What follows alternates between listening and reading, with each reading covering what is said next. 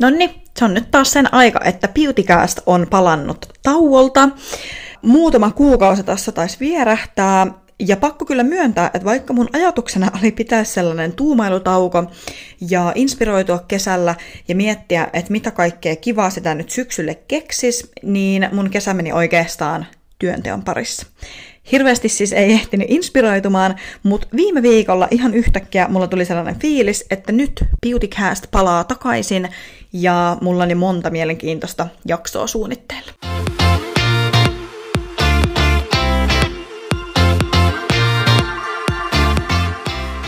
Tässä syksyn aikana ää, tullaan ehkä vähän enemmän kuulemaan mun tavallaan asiantuntijuudesta. Jotenkin mä haluaisin tuoda enemmän sitä mun osaamista ja asiantuntijuutta tähän podcastiin. Totta kai ollaan puhuttu jo kosmetiikan maahantuonnista ja muusta, mutta mä haluaisin tuoda vielä vähän enemmän mun omia näkemyksiä ja mielipiteitä. Jotenkin ehkä tämä nykyaika on sellainen, että vähän ehkä varoo sanomasta niitä omia mielipiteitä, erityisesti vähän ehkä niitä kärkkäimpiä mielipiteitä, koska on niin helppo pahoittaa se ihmisten mieli nykyisin, ja jotenkin somessa, kun on niin helppo sitä huonoa ja negatiivista palautetta antaa, ja sitä ei ehkä mietitä samalla tavalla sitä palautteen antamista, niin jotenkin äh, tämä ei varmaan ole siis pelkästään minä, vaan varmaan aika moni muukin vähän sitten välttelee sitä, että ei halua ehkä ihan hirveästi niitä omia kärkkäimpiä mielipiteitään tuo esille, jotta ei turhaa aiheuta sellaista ö, kakkamyrskyä. Mutta tästä huolimatta mä nyt päätin, että sekä mun somekanavissa että täällä podcastissa mun täytyy alkaa enemmän ö,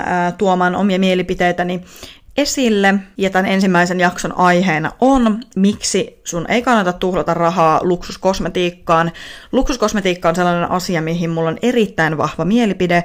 Mä en ole ikinä, ikinä, koskaan milloinkaan käyttänyt luksuskosmetiikkaa.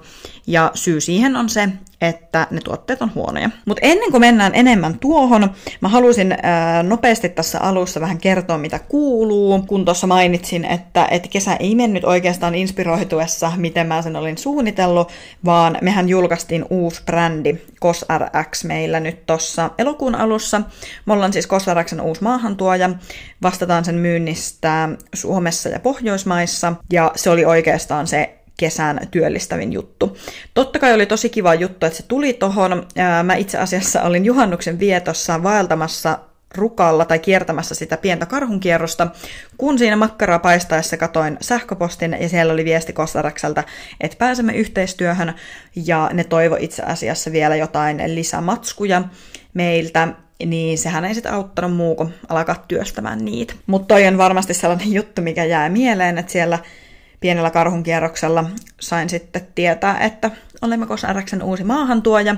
Ja tosiaan sen jälkeen sitten alettiin suunnittelemaan lanseerausta, suunniteltiin ensimmäisiä tilauksia, otin yhteyttä nykyisiin jälleenmyyjiin, maahantuontisoppareissahan monesti menee niin, että kun se maahantuonti siirtyy esimerkiksi jollekin, niin hän ottaa sitten haltuunsa kaikki nykyiset jakelukanavat. otin sitten yhteyttä kaikkiin, ketkä KosRX möi, että me ollaan uusi maahantuoja ja suunniteltiin vähän sitten, käytiin nykytilannetta läpi ja suunniteltiin vähän uutta ns. uutta lanseerausta, lanseerauskamppista, ja sitten totta kai suunnittelin meidän oman lanseerauskamppiksen, ja se oli muuten ihan super hyvä. Nyt on pakko sen verran taputtaa itseä olalle, että oli tosi hyvä lanseeraus kyllä, ja sen jälkeen on vaan sitten isompia juttuja suunnitteilla. Meillä on ensi viikolla meidän ensimmäinen PR-tapahtuma Kosaraksen tiimoilta, ja kaikkea muuta mukavaa ollaan suunniteltu. Tosi kivoja juttuja, ja osittain myös uusia juttuja mulle, niin kuin toi PR-tapahtuma, mutta se on tosi kivaa, että pääsee monenlaista juttua tekemään ja myös sitten kartuttamaan sitä omaa osaamista esimerkiksi tuollaisista PR jutuista. Muuten on tosiaan ihan perustöitten parissa mennyt tota, alkusyksy, mutta joo, siinä lyhyesti kuulumiset, eli uuden brändin ää, lanseerauksessa ja maahantuonnissa on nyt tämä alku, tai sanotaanko loppukesä, mennyt ja osittain kesäkin, ja nyt sitten vauhdilla kohti loppuvuotta. Loppuvuosi on aina ihan superkiireinen, varmasti tosi monellakin toimialalla, ja sitä oikeasti saa alkaa jo miettimään tyyliin joulun kamppiksia. Mutta mennään tosiaan nyt ihan tähän tämän jakson aiheeseen, eli miksi ei kannata ostaa luksuskosmetiikkaa, ja miksi se on mun mielestä ihan rahan tuhlausta. Faktahan on se, että luksuskosmetiikassa maksaa vaan se brändi, ei ne ainesosat, eli ei se, kuinka hyvä se tuote on. Luksuskosmetiikassa on oikeasti ihan samoja ainesosia kuin edullisemmassakin, edullisemmassakin kosmetiikassa. Jopa ne tuo ainesosat voi olla huonompia siinä luksuskosmetiikassa kuin edullisessa kosmetiikassa. Ja kosmetiikassa ei nimenomaan päde se, että mitä kalliimpi se tuote on, niin sitä parempi se on. Kosmetiikassa hinta ei korreloi mitenkään siihen tuotteen laatuun, ja tämä on se yksi syy, miksi yksinkertaisesti ei kannata ostaa luksuskosmetiikkaa, enkä mä suoraan sanon ymmärrä, miksi ihmiset niitä ostaa.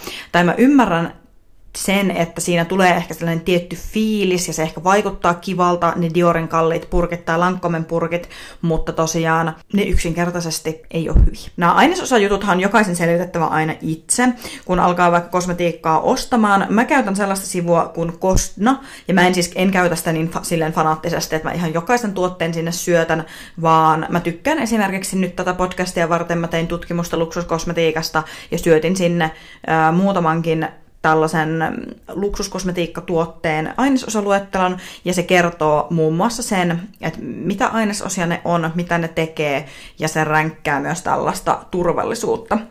Tässä vaiheessa pakko sanoa huomioon tuohon turvallisuuteen, että kaikki EU-ssa myytävä kosmetiikkahan on tutkittua, niillä on teetetty turvallisuusselvitykset, eli mikäänhän kosmetiikka ei ole vaarallista, että sitä ei kannata nyt lukea kupiruraamattua, sitä tota, Kostnan sivua, että esimerkiksi noissa Diorin voiteessa, mistä mä kohta puhun, niin se näyttää monta ö, punaisella vitosella niin, että ne olisi mutka jotenkin tosi vaarallisia. Että se vaarallisuus on nyt vähän ehkä kysymysmerkki tai että ne ei todellakaan ole siis vaarallisia, että kannattaa suhtautua siihen silleen järjellä. Mä tein tosiaan aikoja sitten Beautycoon videon, jossa mä vertailen Misonin anti-AIDS-voidetta Dioren anti-AIDS-voiteeseen, ja se Misonin voide oli tyyliin parikymppiä, ja ainesosiltaan huomattavasti parempi kuin se Diorin voide, mikä maksoi suunnilleen 100 euroa. Koska faktahan on se, että ainesosat ei valehtele, ja ainesosat on ainoa se juttu, mitä sä ostat siinä kosmetiikassa.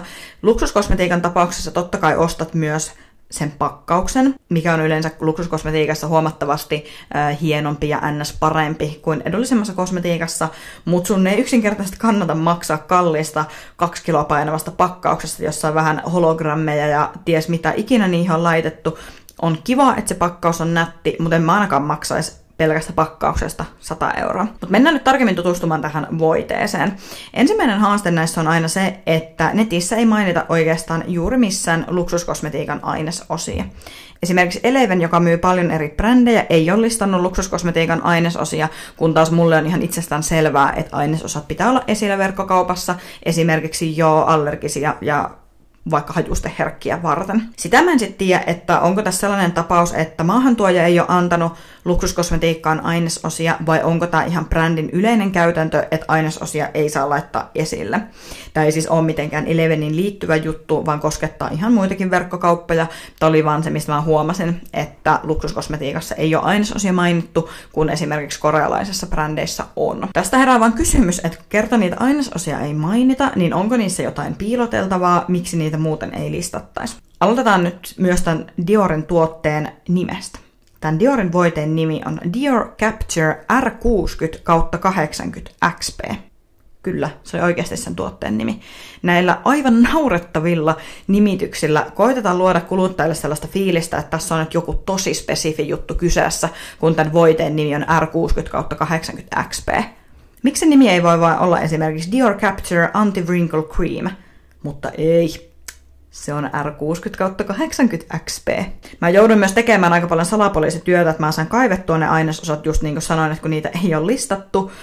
Mä löysin ne, ja tässä yli 100 en maksavassa voiteessa ensimmäisenä ainesosana on vesi, ja toisena ainesosana glyseriini. No kaikki tietää, että vesi on ihan perus, ja todennäköisesti tässä voi olla tosi isot määrät vettä, ainakin muutamia ainesosaluetteloita, mitä mä oon nähnyt, ja ihan ne prosentit, niin vettä voi olla joissakin rasvoissa tosi paljon, mutta vertailun vuoksi tätä glyseriiniä löytyy muun muassa meidän halvimpi, halvimmista voiteista, tyyliin alle 15 euroa maksavista tuotteista, että se, ei, se on hyvin perus kosteuttava ainesosa, ei mitään spessua. Sitä löytyy varmaan kaikista halvimmistakin rasvoista. Tämä kyseinen R60 kautta 80 XP-voide sisältää myös seitsemää eri hajustetta. Kyllä, seitsemää erilaista. Monessa tuotteessa on ehkä yksi hajuste, kaksi hajustetta, mutta tässä niitä on noin paljon. Ja tämä on myös yksi keino luoda sitä luksusfiilistä, että kun se rasva haisee niin ihanalta, siitä tulee niin ihana fiilis, kun minä käytän sitä mutta tavallaan joo, mä ymmärrän sen pointin, että se on kiva, se fiilis on kiva ja se paketti on kiva, mutta ethän sä nyt Herran Jumala maksa siitä 100 euroa. Kyllähän sä nyt oletat, että se rasva tekee jotakin. Ja varsinkin tällaisessa anti-AIDS-voiteessa, niin ehkä toivoisi, että se kosteuttaisi ja auttaisi silottamaan ihan pieniä juonteita. Tässä rasvassa on myös muutenkin hyvin, hyvin perusainesosia, ja tämä Gostna listaa niistä vielä suurimman osan melko huonoiksi. Siellä on tosi monta ainesosaa punaisella, niin kuin selitin, miten se listaa noita ainesosia. Voi jokainen käydä katsomassa miten Kostna toimii, jos kiinnostaa. Sinne voisi syöttää ainesosaluettelon ja se arvioi ne yksittäiset ainesosat. Mua myös naurattaa aina tässä luksuskosmetiikassa se, että se tuote sisältää aina patentoitua teknologiaa. Se on aina niissä mainoksissakin, että sisältää jotakin tosi fänsyä patentoitua teknologiaa. Niin se mua naurattaa, että, että mitä ne niinku patentoi siinä, että jos se sisältää vettä ja glyseriiniä, mitkä on erittäin perusainesosia, niin mitä se kemisti siellä niinku oikein patentoi? Ja sillekin kemistille tietenkin maksetaan palkka, joka näitä ainesosia patentoi ja tekee näitä R60 kautta 80 XP-yhdistelmiä.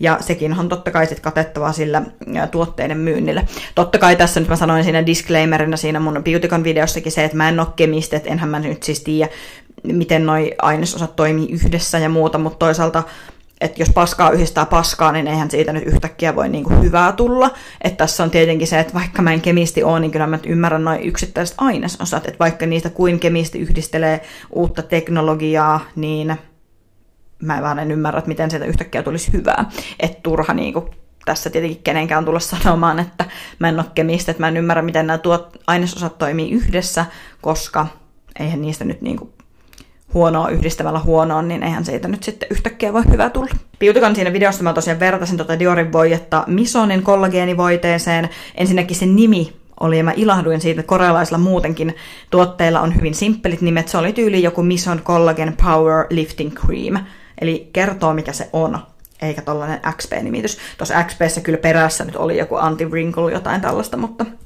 kuitenkin. Se Misonin voide on siis huomattavasti parempi anti-AIDS-vaikutuksiltaan, sillä se sisältää jopa 75 pinnaa pelkkää kollageenia. Ei varmaan tarvitse siis enempää avata, että miksi se Misonin 75-prosenttinen kollageenivoide on huomattavasti parempi kuin Diorin hajusteita sisältävä voide. Tuohon ainesosa liit- ainesosahommaan liittyen vielä täytyy mainita se, että kertatossa on ensimmäisenä ainesosina vesi ja glyseriini, niin vaikka siellä oiskin niitä hyviä ainesosia siellä lopussa, niin niitä on todennäköisesti niin pieni määrä, että se ei mitenkään voi vaikuttaa iholla niin paljon, että se olisikin yhtäkkiä ihan superkosteuttava ja kiinteyttäisi ihoa ja vähentäisi juonteita, koska ne ensimmäiset ainesosat, niitä on kuitenkin aina suurin tavallaan suurin pitoisuus, että kun ainesosaluettelohan toimii niin, että ekana on se ainesosa, mitä on eniten, ja tässä tapauksessa on vesi. Mä en mitenkään voi uskoa, että siinä olisi vettä vaan 10 prosenttia, että siinä on pakko olla paljon vettä. Mun mielestä The Ordinary on hyvä esimerkki siitä, että tuotteet on hyviä ja tehokkaita, mutta ne on edullisia.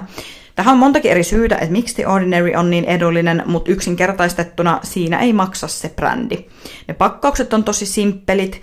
Mä jostain luin, että ne on tyylin halvimmat mahdolliset, mitä tehtaalta saa. Mä näin jonkun tosi mielenkiintoisen videon The Ordinarystä, siellä takanahan on iso firma, siellä on Este Lauder, en tiedä miten se lausutaan, on siellä taustalla. Ja ne totta kai, kun ne tekee paljon kosmetiikkaa, niin ne saa sen yksikkökustannuksen edulliseksi. Mutta ne pakkaukset on tosi simppelit, eikä niihin ole käytetty varmaan mitään kymmenen henkistä suunnittelutiimiä pakkauksen ympärille, että laitetaanko tohon toi R60 tuohon ja 80, tiettekö, että niitä ei ole, niin kuin, ei ole nähty ehkä niin paljon vaivaa, ja kaikki pakkausteksteistä lähtien on simppelit, kaikki tällaiset asiat vaikuttaa siihen tuotteen hintaan, eikä The Ordinary myöskään mainosta missään, ainakaan mun tietojen mukaan. Mä oon lukenut monestakin lähteestä, että The Ordinary ei nimenomaan markkinoista tai käyttäisi jäätävää mainosbudjettia, joten niillä ei ole sit niitä markkinointikuluja katettavana. Useat luksusbrändithän mainostaa ihan törkeän paljon, ja ne pakkaukset itsessään on tosi kalliita, ja totta kai ne on laadukkaita, mutta niin kuin sanoin, niin ei siitä pakkauksesta nyt ole järkeä maksaa, vaan sä maksat siitä sisällöstä. Niin kun markkinointi ja ne pakkaukset maksaa paljon, niin ne jo itsessään nostaa kustannuksia, ja ne on pakko kattaa sillä katteella, mikä niiden tuotteiden myynnistä jää. The Ordinary puolestaan pystyy keskittymään puhtaasti niihin tuotteisiin, niihin ainesosiin, kun niillä ei ole mitään tollasta ekstra kuluida katettavana. Ja tämä on siis se syy, miksi mä en osta luksuskosmetiikkaa. Mä en ole ikinä ostanut luksuskosmetiikkaa. Mulla on tainnut tällaiselta luksusbrändeiltä olla muutamia meikkituotteita, ja musta tuntuu, että kallein brändi, mikä mulla on ihonhoidossa ollut, on ollut Biotherm. Ja niistä mä kyllä tykkäsin, mutta oli sitä aikaa, kun mä en ollut perehtynyt vielä oikein kosmetiikkaan enkä ihonhoitoon, niin siinä oli just se, että tuntui kivalta, ja se oli kiva ne tuotteet, mutta mun pitäisi itse asiassa nyt jälkeenpäin sit tutustua tarkemmin, että onko ne oikeasti hyviä, mutta mulla ei ole tosiaan itsellä yhtäkään luksuskosmetiikan tuotetta ihan siitä syystä, että mä en halua laittaa rahojani tollaiseen. Ja tämä on tosi mielenkiintoista muutenkin tutkia tätä jo ihan markkinoinnin kannaltakin tai erityisesti kun näitä tuotteita markkinoidaan. Ja tässä luksusbrändithän tekee paljon yhteistyötä eri blokkaajien kanssa ja eri vaikuttajien kanssa, niin jotenkin tosi sokeasti vaikuttajatkin lähtee siihen, että kun se brändi on Dior tai Lancome tai Estee Lauder, niin se on automaattisesti, ne tuotteet on ihan superhyviä, niitä kehutaan maasta taivaisiin, mutta koskaan ei kyseenalaisteta sitä, että onko se oikeasti hyvää kosmetiikkaa, enkä mä nyt tarkoita, että ihan jokaista asiaa pitäisikään kyseenalaistaa, mutta jotenkin niistä näkee niin paljon sellaista väärää tietoa, että kuinka tämä tässä on edistyksellistä teknologiaa ja tämä toimii näin tai näin ja näin. Ja sitten kun katsoo niitä ainesosia, niin siellä on vettä ja glyceriiniä. Mutta toisaalta toi on osa sitä luksuskosmetiikan markkinointia, että suosittelen siis hyvin vahvasti, että jos ostat luksuskosmetiikkaa, niin kato hyvin tarkkaan, että mitä ostat. Vaikka se pakkaus on kiva ja se tuote haisee kivalta, niin se ei välttämättä tee yhtään mitään sun iholle. Enkä mä nyt tarkoita, että täytyy fanaattisesti alkaa kyttämään niitä ainesosia, en mä itekään tee sitä, mutta luksuskosmetiikassa ei vaan oikeasti saa rahoillensa vastinetta. Ja kun mä vaikka jossain reissussa ostan ostan itselle uutta kosmetiikkaa, niin mun mielestä on ihan eri ostaa jostain marketista 10 euron tuote ja huomata kotona, että no okei, ei tämä itse olekaan niin kiva rasva, kun se, että sä maksat 100 euroa jostain periaatteessa hajusteista tai veestä ja hajusteista. Niin onhan siinä ihan er, tavallaan iso ero, ja se onkin se mun pointti, että en mä, en mä nyt tarkoita, että täytyy alkaa niinku ihan jokaista ainesosaa syynäämään, että mitä kosmetiikkaa te ostatte, Mäkään en tee sitä. Yhteenvetona voidaan kuitenkin todeta, että ei luksuskosmetiikka ole sen arvosta. Mä en ole perehtynyt siihen, mitä, luksuskos- mitä uutuuksia sieltä tulee ja onko mahdollisesti joku tuote siellä hyvä. Varmasti on. En mä, mä en ole ikinä sellainen tuomitsija, että mä tuomitsisin nyt kaiken luksuskosmetiikan, mutta lähtökohtana siellä kuitenkin maksaa vaan se brändi, ei ne ainesosat. Luksuskosmetiikassa kuitenkin luodaan aina sitä fiilistä ja tunnetta.